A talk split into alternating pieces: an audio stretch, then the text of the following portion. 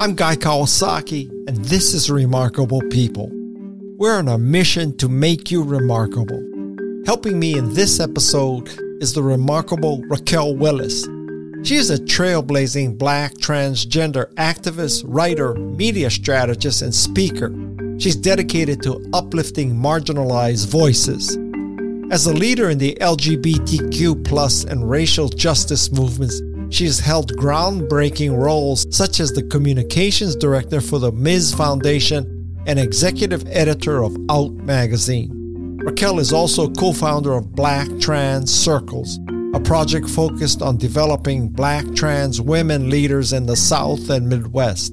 Her visionary work has earned prestigious recognition such as Essence's Woke 100 Women, twice actually, Forbes 30 Under 30, Fast Company's inaugural Queer 50, and the Root 100, an annual list of the most influential African Americans ages 25 to 45. She's a gifted writer with bylines in major outlets such as The Root and Vice. She has released a new book called The Risk It Takes to Bloom on Life and Liberation. I'm Guy Kawasaki. This is Remarkable People. And now, here is the remarkable Raquel Willis.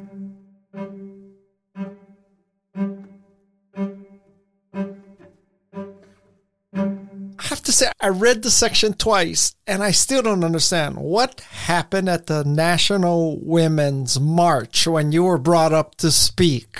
So it was very convoluted. So just to give frame to the listeners, this was the first National Women's March. This was just after the election of Donald Trump in 2017. And I was asked to speak after kind of running my mouth on Twitter, back when Twitter was still Twitter, about what diversity could look like in the lineup and all of these different things. So I was invited to speak and I was coming into this conversation as a Black transgender woman. Now, mind you, visibility for the transgender community was completely different then in 2016, almost seven years ago. And I didn't quite know how I would be received by that audience. But I think as I was there and going up to speak and say my spiel about how I came to my feminism, what I thought expansive and intersectional feminism was, my microphone was cut. And at the time, I attributed that to the change in the lineup. Some of the rumors the day of by also other speakers was that they were adding some of these celebrities into the mix. And so that felt hard and disrespectful and annoying.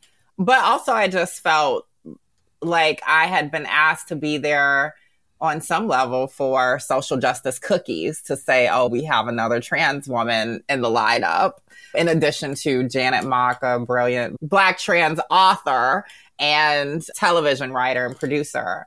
And so I felt a bit exploited, even though I made the decision to go. So I completely own that and I'm and accountable to that. But I also felt disappointed. I felt like having my microphone cut diminished my voice and what I had to say at that time. And also, I think just the honor and dignity of what I had to share as a woman coming from all of these different experiences that have historically not been fully integrated into the feminist movements of our time. Wait, so you literally are saying that you were brought up as like window dressing and they cut your mic? That's what it felt like. I don't want to say that the organizers intentionally set up those conditions. I actually don't think that was intentional. But I think the larger point was that that was how I left feeling. Whereas a lot of the other women, mostly white women, mostly cisgender or non transgender women, left empowered at the start of this very harrowing era of Donald Trump in power. And I didn't. And I wanted to tease out where was that feeling coming from? My head is exploding here. And did the organizers come up and fall on their sword and said, Oh my God, we're so sorry. Somebody kicked out a line or the microphone died or whatever. Did they ever bend over backwards and apologize for doing this? Well, you know, you're right. I, I, leave with a bit of a cliffhanger at that intro. No and kidding. Cir- and we circle back in the midst of the rest of the book. But the organizers never addressed it with me, even to this day. But production assistants did address it in the moment because they did notice that something happened. And even the performer after I was on stage came up to me and apologized for playing in that moment and feeling conflicted about that. So it was definitely a noticeable moment of me being cut off mid speech. okay. I am amazed. L- uh, listen, I speak publicly all the time. Okay. Shit happens, but not like that. That's just inexcusable. Anyway. Yeah. So we kind of went down this path a little bit. What's your assessment of where America is right now? where is America right now? I think that I, I've been joking a bit lately that people often say that transgender people or queer people are the ones who are confused or having an identity crisis. But honestly, I feel like some of the most rooted and grounded folks I know are trans and queer. And I think actually overall our society is in a bit of an identity crisis. When I think about politically where we are, I think we're in a time where it's weird. We have more information at our fingertips than ever before. Ostensibly, we have more opportunity for communication and connection than ever before with all of these different tools. We got our phones, we got social media, we got our laptops, we got all of this stuff. And yet, I think we're also not hearing each other as well as we could. And I think that we're not embracing nuance enough. And there's a digital distance that is taking a toll on all of us. We're forgetting that people are human beings and that we're not just the brands that we have made ourselves to be on social media. A phenomenal writer, Naomi Klein, has a book out right now called Doppelganger, which really delves into that. I can't read to delve into it myself, but I listened to a um, interview she was having about it. So that's happening. And then I think politically as well, more specifically for transgender people, we are in a time culturally where we've never been this visible in the United States. And yet we're also the most under attack because of how visible we are with all of these hundreds of bills across the country that the conservatives are really trying to push to lock us out of the ability to live our lives on our own terms. And and at the heart of that though is that it's not just trans people are, who are under attack. I think and what I hope people can glean from my memoir, The Risk It Takes to Bloom, and, which of course I insert my personal story as a black trans woman from Augusta, Georgia, from the South in there, is that we are all being held up to these expectations that we're all falling short of. So when when I think about transgender people, I'm also thinking about the boys and the men who are told that they can't have certain emotions or they can't like certain colors or they can't play with certain things or have certain interests unless they want to put their masculinity and in essence their identity on the chopping block. And the same thing happens for women and girls across the spectrum of identity as well. So it's not just transgender people who are held down by these gender standards. It's everyone. I think like millions of people. To me, Barack Obama was like the great black hope, if you will, right? And now we got a black president it's to infinity and beyond. Life is going to be good forever after. And then we went into this total shithole. I mean, I don't understand how we went from here to there. What happened? You're a young person. Like, how do you look at that and say, what happened? I think that we all have these moments where our bubbles burst. We're fed a narrative that progress is linear and that there's no kind of recall that can happen. And of course, after former President Obama was out of office, we saw how quickly white supremacy came to the fore in a different way because it was always there. It was even there during that kind of post racial era that everyone was salivating over. And I think that every generation has these moments where we're forced to reckon with the fact that we have to carry the banner towards progress and we can't rely on the older folks or our parents to do it for us because they can only take it to so far certain generation can only take it so far.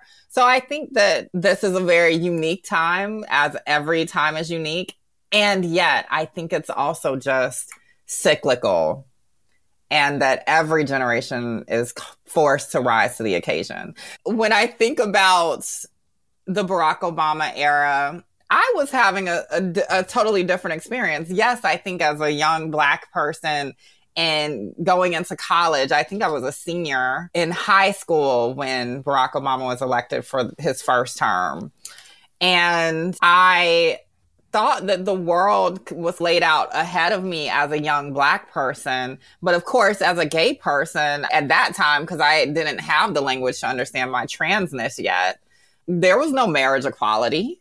The world was not laid out before me. I was still dealing with all of these other boxes and restrictions. I, I don't know what it felt like for someone who maybe felt completely free. And I don't know who does actually feel completely free. I don't even think the people that we assume feel completely free do. I don't think white people in general feel free. I don't think that men feel free. I don't think that even rich people necessarily feel free. I think they try to make themselves feel that way. And oftentimes that's on the backs of other people, as Toni Morrison might say. Who are you when you have to rely on other people being on their knees to feel powerful? I think that is so resonant to today. What do you think Grandma Inez, or how do you pronounce her name? Inez? Inez? in the South, we would say Inez, but if okay. she was flirting with some guy at the grocery store, she might say, It's Inez. Okay. so, what do you think Grandma Inez would be saying right now? That is a good question. I like to give my grandma and also my father, who I both talk about their passing within six months of each other, I like to give them grace that they would have been able to evolve just like I did and just like the rest of our family did in terms of understanding me. So my grandma was a very prim woman. She now she was not wealthy or anything like that, but she definitely gave you that kind of southern debutante feel. If you think about like a Dominique Deveraux of dynasty lore who Diahann Carroll so beautifully portrayed back in the 80s before my time but of course I know that iconic character she gave that air of she knew she deserved to be here that she was the epitome the essence of femininity and womanhood and no one was going to take that away from her no one was going to tell her she wasn't beautiful and she was a very beautiful woman and she heard it all the time and so I think my grandma would be proud of the life that I made for myself as a transgender woman. I like to think that. No. you can say you don't want to answer this question. You mentioned your father, your mother, your grandma. What's the relationship with Chet now? Because he was Chet, my brother. Yeah, your brother. He, he was the least zingers. accepting, right? Uh, I don't want to paint him as the least accepting but he definitely was the one who did not hold his tongue in saying what he thought and what he felt. And I think his responses were typical. So in the book, I chronicle when I came out to him as gay at 15 and how he couldn't really imagine a future for me. And he did not want to hear from me dying of AIDS in a hospital bed in a decade that was tough to hear, of course, as a teenager. And I will save the other words that he shared to me when I came out to him as transgender at 21. But our relationship is stronger now. He is still a, you know, traditionally masculine, straight man who lives in the South. and he holds on to his identity. So he is who he is. But I will say that I think fatherhood has softened him and made him expand in a way that I think it can change a lot of men if they are, allow themselves to be transformed by that. And yeah, we were just talking last night and it was just regular conversation. It's a marvel to me at this point in my life. I'm now 32, which I know you're going to be like, still young. but in the trans community, we actually lost like a generation of folks, of course, to the AIDS crisis in the 80s, whether we're talking about gay people or trans people. And so it actually is in this visibility era somewhat of a newer phenomenon for us to have access to trans people across different ages because so many folks were wiped out. So it's weird to be considered older and like an auntie in the trans community because I've been living my truth for over a decade now. I'm from Hawaii and when someone calls you uncle or auntie, it is the highest form of praise. If someone called me uncle, it's not your father because your father can be a pain in the ass, but this is someone who's you trust, you like, you respect. He's older, he he gets that kind of respect. So when people call you auntie, that's a good thing. Raquel, that is a very good thing, especially in Hawaii. You go to Hawaii, you got it made. I receive it. I definitely receive it, guy. I think it's just that I feel like it happened overnight. So I feel like I turned 30 and then people were automatically like, you're an auntie in community. And now I am actually like, you know, like I have nieces, nephews, I call them nibblings. My it's a gender neutral term that I love. so I do have five nibblings, the oldest of which is 13. And so I am actually an auntie to my origin family. But to be that in community and sometimes to folks who are only a few years younger than me is weird. it's weird. It gets both better and worse. That's coming from a person who's 69. So congratulations. That's a beautiful thing.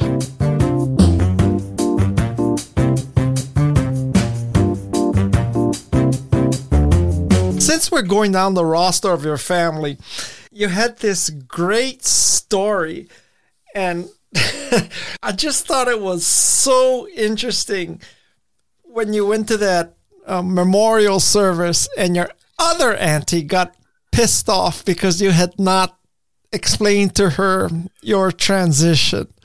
So, in hindsight, should you have told her right away, or was it just bad timing? Because you know the few, the memorial service wasn't uh, exactly planned in advance. Right. But she got bent out of shape, right? Yeah. I'm of the belief in general that things happen the way they're supposed to happen. Okay. I know that's a diplomatic answer, but I couldn't imagine myself just starting my gender transition in 2012 and I'm a senior in college. So mind you, so much is happening in my life.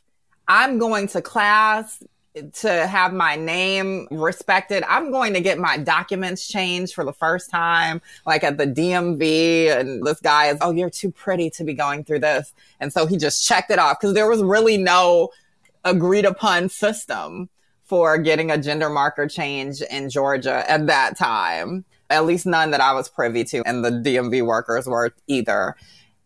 And also, I wouldn't have known how to broach that conversation with my extended family. It was hard enough just to tell my nuclear family. I don't think that there's any other way that could have played out logically. But I do understand now, and I have actually talked with this aunt since then, of course, because I let her know I shared the story in the book. I hope it's fine. How do you want me to talk about it? But we had never addressed it before I wa- I wrote it down. And I actually wrote it down at the time that it happened. And what I guess I've learned now older, more mature is she felt offended that I didn't feel comfortable or safe enough to tell her. Now, mind you, I don't fully know if she would have been ready to hear that truth even then e- either, right? I think hindsight is beautiful for both of us to think she would have responded in an affirming way. I don't know that that is true because I don't know her to have known any other trans people. I didn't know any other black trans women at the time that I was starting my transition, which is so funny to think how folks often paint this idea that transness is some kind of contagion and that young people learn it from other folks. I didn't learn my transness from another trans woman because I didn't have access to any of them in this kind of predominantly white collegiate space that I was coming out of at the University of Georgia. So yeah, all of that to say, I don't know how else it could have played out, but I'm glad that we were able to have a meeting of hearts and minds about it at this point in my life where I'm in a different space. She's also in a different space. Mind you, my father, her brother, and Grandma Inez, her mother, had passed about a year and some change before this incident. So there was so much going on that I just don't know how else it would have played out, guy. But I think the important point is that she was angry because you didn't tell her about the transition. She was not mm-hmm. angry because you made the transition, which, right. which is a very big deal, right? That's a big difference. It is. When I was talking with my mom about that chapter after I read it to her initially, one thing I realized was that when I came out to my mom and my dad as gay as a teenager before I knew anything about my transness, they swore me to secrecy. They didn't want me to talk to anybody about, you know, and this is the mid 2000s. So it's a different time. This is pre Glee, Ryan Murphy television show that had this iconic gay character in it. And all of these moments that we're talking about, including this incident with my aunt, was pre Laverne Cox being on Orange is the New Black by several months. There was no visibility for transness, right? I fully expected people to just completely completely write me off. But because my parents swore me to secrecy, and didn't want me to talk to other folks about my queerness when I was a teenager, I I also wrote off my extended family. And so it felt like I'm just going to tell people that it's completely necessary to tell, and then everything else will fall into place. Now, was that the right approach? No, but that was the conditioning I had from my teen years. When you think about, you mentioned all the laws that are being passed and stuff. Uh, my, my perspective on this is that it is so hard to run your own life why are all these people trying to run other people's lives? Why don't they just leave everybody alone? I just don't get it.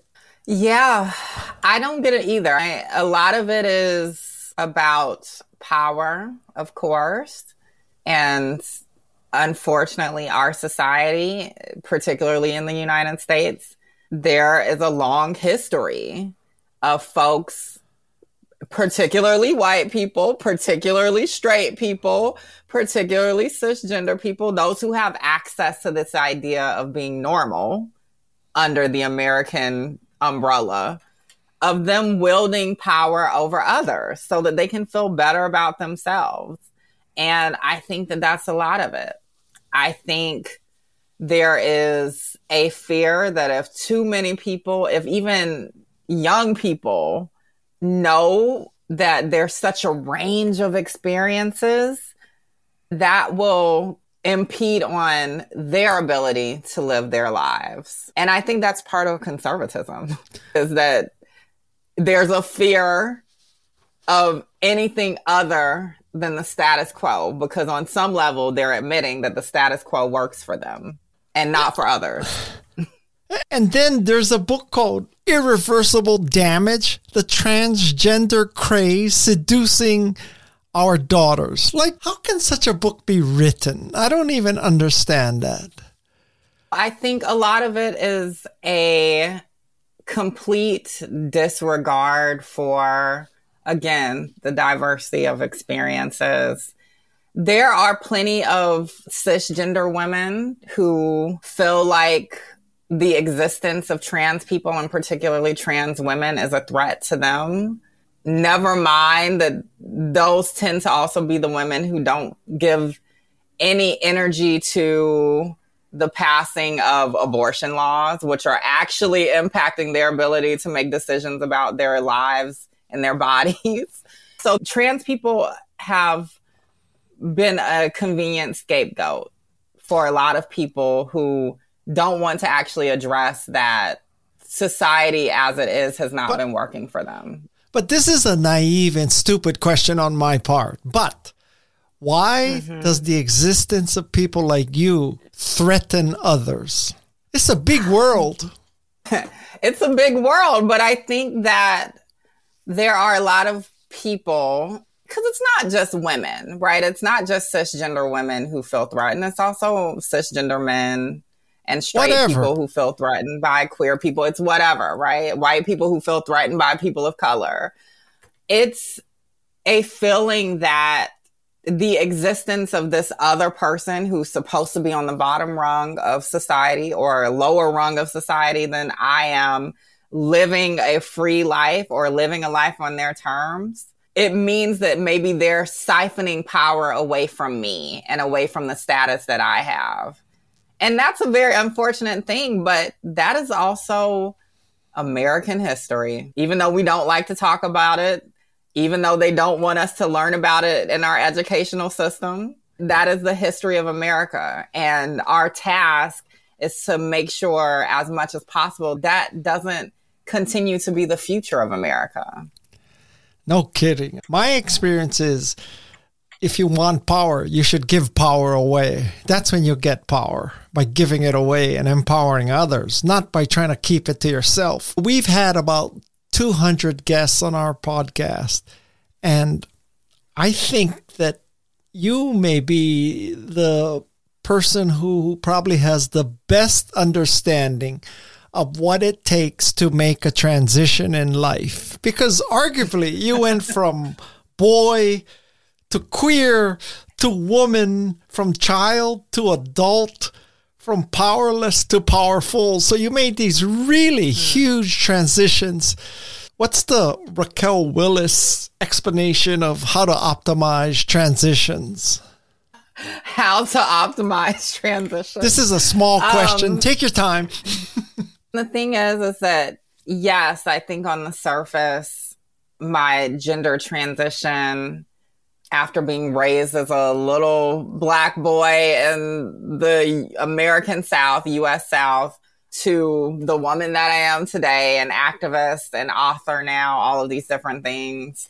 On the surface, that transition seems very drastic, but honestly, I think we all have transitions throughout our life. That is not just a transgender phenomenon, right? We all have transitions. When I think about the impact of my father's death on me, like the rest of my family had to transition, right? My siblings had to transition into a space of what does it mean to live a life without this parent around. My mom had to make the transition from being a wife to and I don't even want to say a transition to being a widow, but a transition to just figuring out womanhood on her terms outside of a role, which a lot of women don't often get the opportunity to do, especially cisgender women. For me, the keys to my transition have been trusting my inner voice, that conviction about who I am, even when the world doesn't understand or even when it feels like there's this mountain of work that I'm going to have to do to get the world to understand. It's been trying to bring the people I love along for the ride, giving them space to evolve, giving them grace as well, and encouraging them to have humility about not having all of the answers. It's been about not allowing those lows in life or those tragedies that we all inevitably face to be so thoroughly destabilizing that they keep me from seeing a capacity for change, a capacity for growth. And it's being open. It's, it's also me being humble enough to know that I'm just one within a larger collective and that my singular life story is just a thread within this larger, rich tapestry of a bunch of other stories. And what fuels me is figuring out the connections between those different threads and trying to focus more on those than simply the differences. Including myself, I must say I'm relatively ignorant. What happens to you emotionally, physically as you go through hormone replacement therapy and then bottom surgery? If you don't want to relive all this, it's okay. But I, I bet a lot of people are wondering what's it take? What's it take? I will let people read the book to hear the inner details of my bodily changes and everything there. But I think when we're talking about gender transition, there's so much emphasis on the body piece. But I actually think that the bigger pieces for me were definitely more psychological. It was about figuring out what desires I had for myself, for my journey on womanhood were mine, what things I may have internalized from society about what a woman was supposed to be. What are the things that I actually was invested in subverting or saying, actually, that's bullshit, or actually, that's not the women that I know. When I was starting my medical transition at the University of Georgia, I was largely surrounded by women who didn't look like me or have similar bodies to me. And that was just thinking racially, right? Like I was often surrounded by white cisgender girls, petite women, people who maybe fit more of an ideal within our society of womanhood. But when I thought deeper about the women that I come from, black women, full figured women, fat women, women with all types of different bodies, that was comforting. Women who had different voices, who sounded different, right? I even talk a little bit in the book about what it was like to go to vocal therapy because I did have a much deeper voice before my transition. And when I went, the vocal therapist was telling me all of these things about, well, your voice has to sound like this and you need to use more adjectives because that's how women talk and all of these kind of what stereotypical ideals. But hey, you know, those are the things that we associate even still with womanhood. And I'm so grateful that we live in a time now a little bit more where those aren't the standards for every woman. There are women who have shattered what womanhood can be and look like. And I, I think what also feels important to say, especially in a time when folks are trying to push legislation to lock trans folks out of accessing what we call gender affirming care is that people have so much ire. Some people have so much ire for trans women, for instance, who may modify our bodies or trans men who may opt for ho- hormone replacement therapy or all of these things. But there are cisgender people who opt for those things too. And we don't give them the same kind of ire. When I think about gender affirming care, it's not just a trans thing, it's a cis thing. Cis people do all kinds of things to feel at home in their body, to feel at home in their gender. And trans folks deserve that same access and right as well.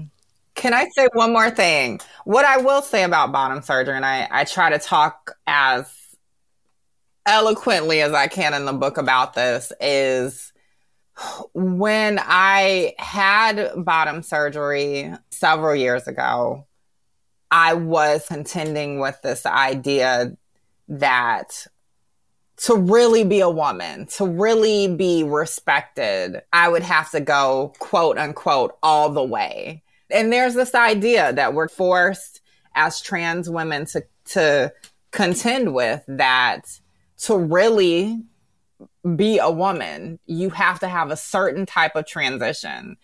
And I wanted to speak to in the book the chapter that delves into that experience that I actually reject that idea. That yes, even though I opted for bottom surgery in my own journey with my womanhood, that is not a standard that other trans women and trans folks should be held to.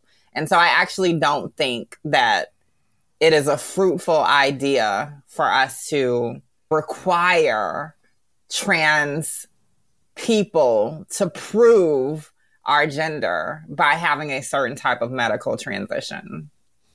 And then you went to that nightclub in Oakland and you had a very mm-hmm. ugly experience, right? Then this is after the bottom surgery, right? This was, yes. Yes. So I was living in Oakland. I was working at Transgender Law Center at this time. Would shout out to them for covering gender affirming care. That was the first job, probably the only job I ever had up until that point that had insurance that covered bottom surgery or vaginoplasty, as we would say, technically. And just a few months after I'm kind of recovering, I went out with some girls. And so in that chapter called Girls Night Outing, I talk about what it was like to be a young 20 something trans woman who just wanted access to what a lot of young women want just to go out, have fun, maybe talk to a cutie, maybe take a swig of a nice drink and dance on the floor and how that felt so inaccessible to me. And the women that I was out with were trans women who flew under the radar. So were not read necessarily as trans. And so what does that mean to be dancing with a guy who came up to me and have this internal battle about, okay, well, should I tell him or should I just cut my losses and not talk to him because I don't want to have to go through what may be a difficult experience of telling him that I'm transgender. And then, of course, also dealing with sexual harassment, which I detail at the end of that night that happens, and what that means in a culture where people say women deserve whatever comes our way, but also that trans women, oh, and also black trans women deserve whatever harassment or violence comes our way by daring to try and live a life full of joy like any other person. I don't understand the logic at all of black trans woman is a person you should beat up on. Yeah, we can talk so much more about it. I mean, there needs to be seminars on why black trans women experience what I call Afro trans misogyny in the book, this particular ire that black trans women face, where we are women who are living in the margins of the margins. So we are black. And so we are living in a society that overwhelmingly is in cahoots with white supremacy, historically and currently. We are living in a society that is overwhelmingly in cahoots with the patriarchy. And so misogyny is still rampant, right?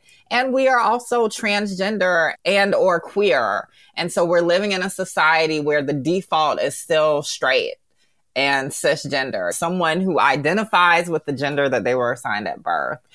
And so I end that chapter, Good Girls Night Outing, discussing how we are painted as a villain, as a victim, at, at the same time, as a predator, as a threat in so many ways.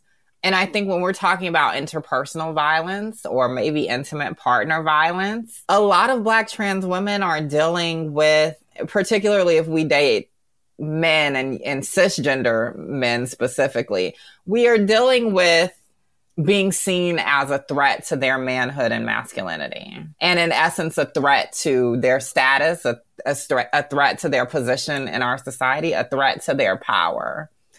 And that often push, puts us in the position of being on the receiving end of their insecurities and their fears about what their interest or attraction to us means about who they are. In September of 2023, do you feel safe? Do I feel safe? Oh, that is a big question. I don't know that I will ever feel completely safe. As a Black person, I am constantly dealing with so many conflicting emotions of just gratitude that I have had the opportunity to build a life for myself, but also of constantly being in a state of rage, as James Baldwin so eloquently said to be Negro is to constantly be in a state of rage. I may be butchering that quote. Or obviously, as a woman, I cannot just walk around New York at night in the same way that some of my best friends who are men can, and particularly cis straight men. And then, of course, to be a trans woman, there will always be a little part of me that maybe has some anxiety about being recognized in my transness out and about and also to be visible. So there are people who know me and know of my work in media and so, what kind of risk does that put me at? But I will say that I have no regrets of being outspoken, being a loud mouth, being a visible trans woman, because I've created this life on my own terms. And it is what it is. Old African American proverb. It is what it is. I think Grandma Inez is smiling right now. I hope so. Up next on Remarkable People. Fast forward to now, you know, social media is a different beast altogether as a part of the internet. I think what we have to remember is that the internet is a, a tool, right? It's only as benevolent or malevolent as the folks who utilize it. And unfortunately, we live in a time where people have learned how to weaponize this tool. Become a little more remarkable with each episode of Remarkable People. It's found on Apple Podcasts or wherever you listen to your favorite shows. Welcome back to Remarkable People with Guy Kawasaki. Believe it or not, this next question is really personal and practical for me. Okay. I have people who are in the process of transition who are my friends. Mm-hmm. And I met them when they were more on the male spectrum than the female spectrum. So sometimes okay. in conversations, I don't catch myself and I use the masculine pronoun. Okay. And trust me when I tell you, it's not because I have anything against this transition or their gender, anything. I just slip up. So now, yeah. Is this something like I'm committing a really heinous kind of insult, hurtful thing, or is it just a slip up? You know what's so funny? I literally was just talking about this with my mom on a phone call right before I, I started talking to you because she was talking about how I have some extended relatives who, in her presence, sometimes misgender me. You sure. Know, sometimes use the wrong pronoun. And they're older relatives, right? And I don't say that as an excuse, but just to give more context. And it, it's so beautiful to hear her talk about that harm as something that also harms her. Like it is so aggravating to her that it's almost as if I'm there in person experiencing it. And she, as my ultimate ally in this journey, corrects them. And she talks about the work of correcting them because it is work. It's not the same work that the person who most experiencing the harm has to do to endure or make it through or correct. But it is a harm and it is a work that the ally feels. And so that's the thing. Allyship is not easy, honey. I think that people have this idea that once you wave a flag once, you're good. You go to that one pride parade, honey.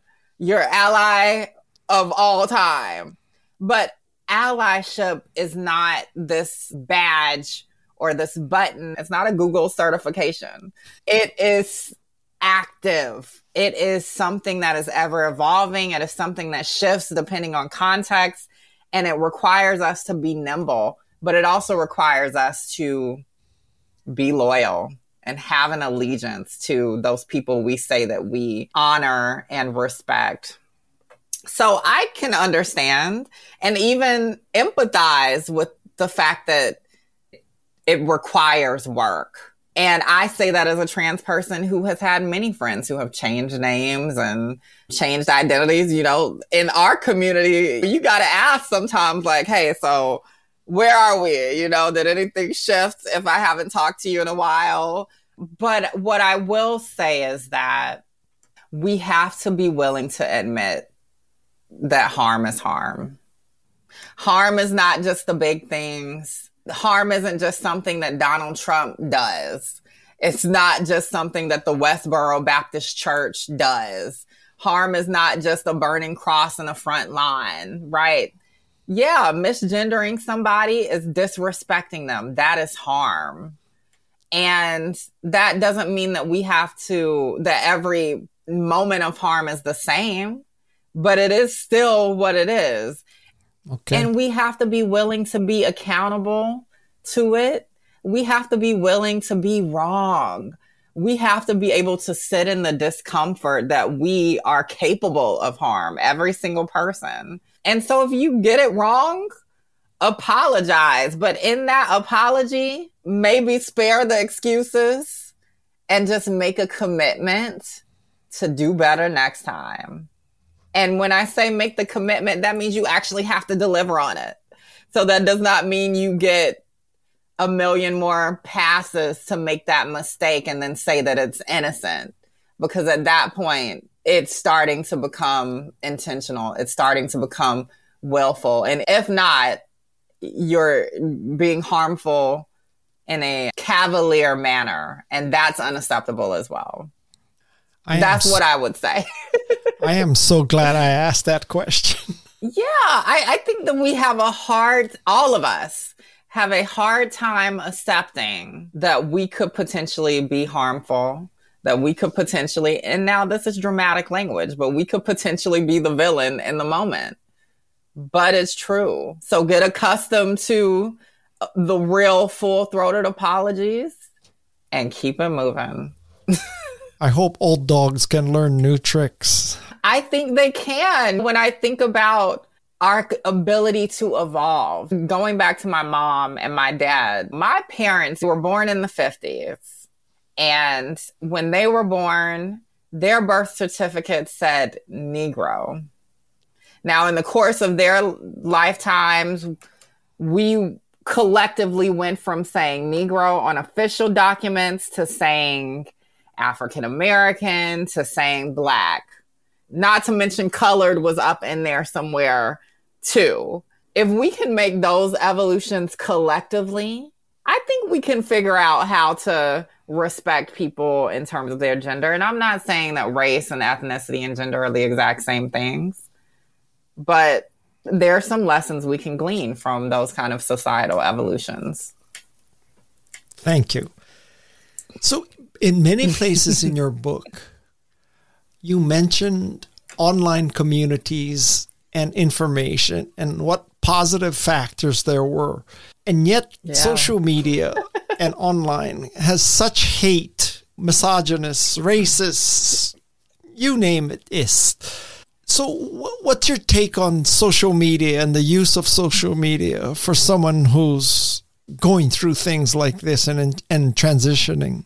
You're absolutely right. The internet is so different from when I was first coming into my queerness.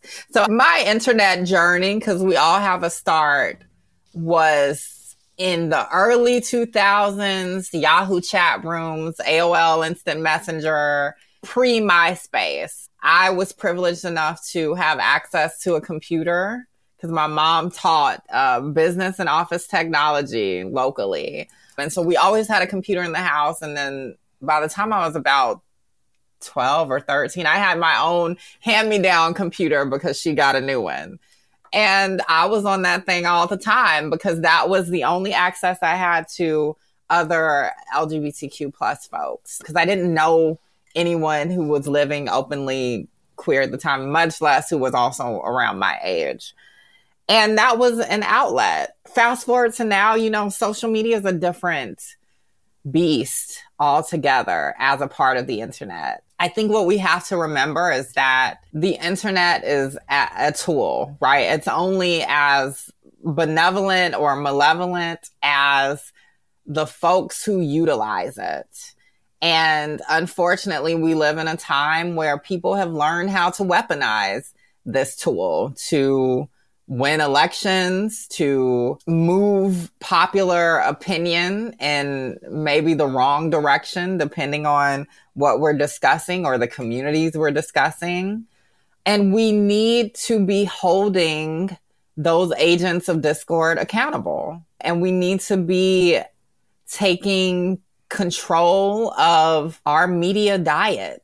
Where are we getting our news? Are we just getting it from the Instagram pages that lift the worst narratives about people and communities?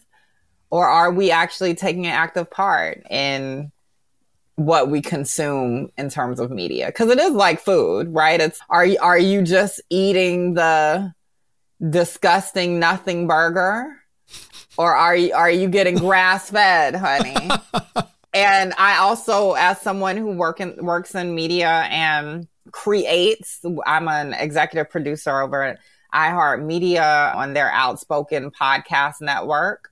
And so we are bringing to the fore two podcasts that I'm hosting. One is called Afterlives, which focuses on the story of a Afro Latino trans woman who died in Rikers custody in 2019. Her name was Layleen Polanco. And another show called Queer Chronicles, which delves into the stories of queer youth in red states. So I'm hoping I can contribute authentic narratives to kind of offset the disgusting ones that are out there often about queer and trans communities. But we also have to hold the larger outlets accountable. The New York Times has gotten uh, its fair share and, and probably deserves more criticism for how it has dropped the ball in covering authentic trans narratives over the last few years when we've seen this heightened political violence. And journalists, particularly trans journalists, are holding them accountable along with GLAAD. I think people just have to be vigilant in okay. what they consume. Mm-hmm. What does RuPaul signify to you? What does RuPaul signify to me?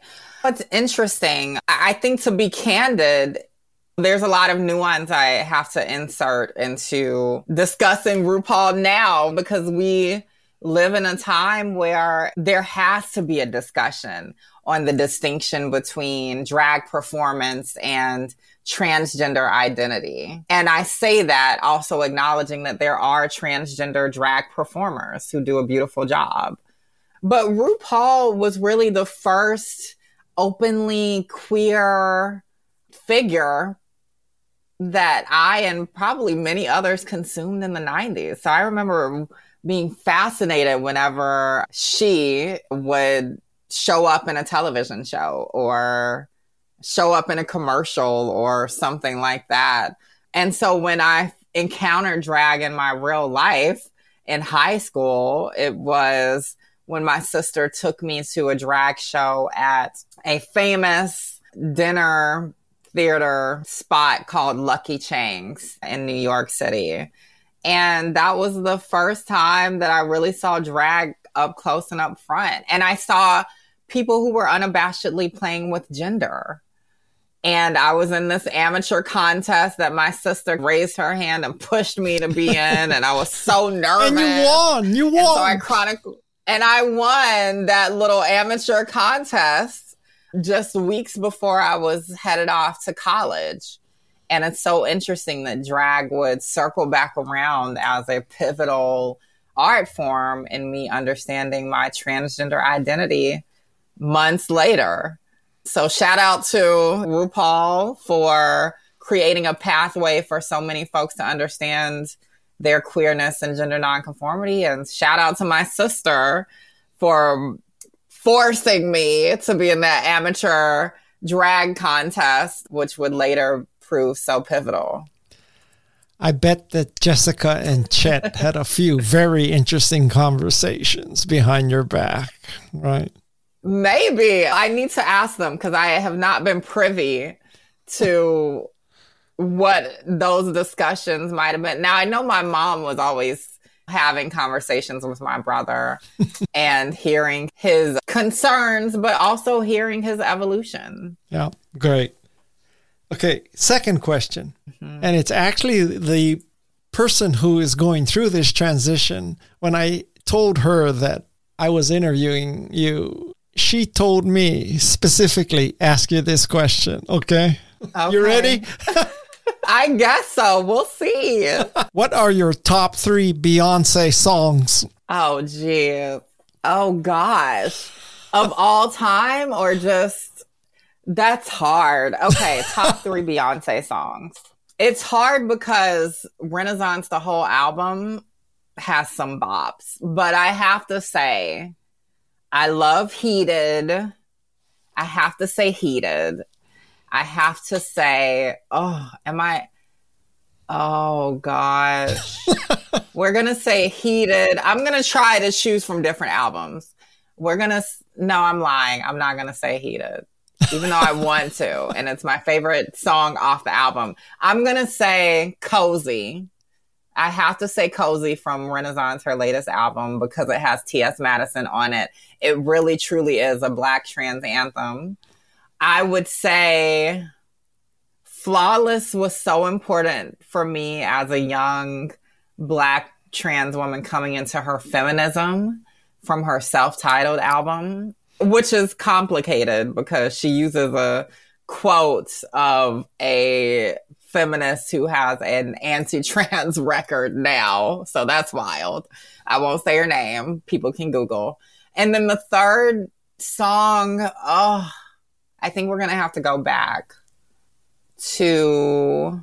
I'm going to go back to the first album, and this is a song that people do not give enough love, but I'm going to say Hip Hop Star because it also has Big Boi from the OutKast on it. And that's a deep Atlanta, Georgia, Southern record. And my chosen sister, Toni-Michelle Williams, who I also talk about our relationship in the book, she made me realize the glory of that song recently. And yeah, I chose from three different okay. eras because I'm a loyal bee in the beehive.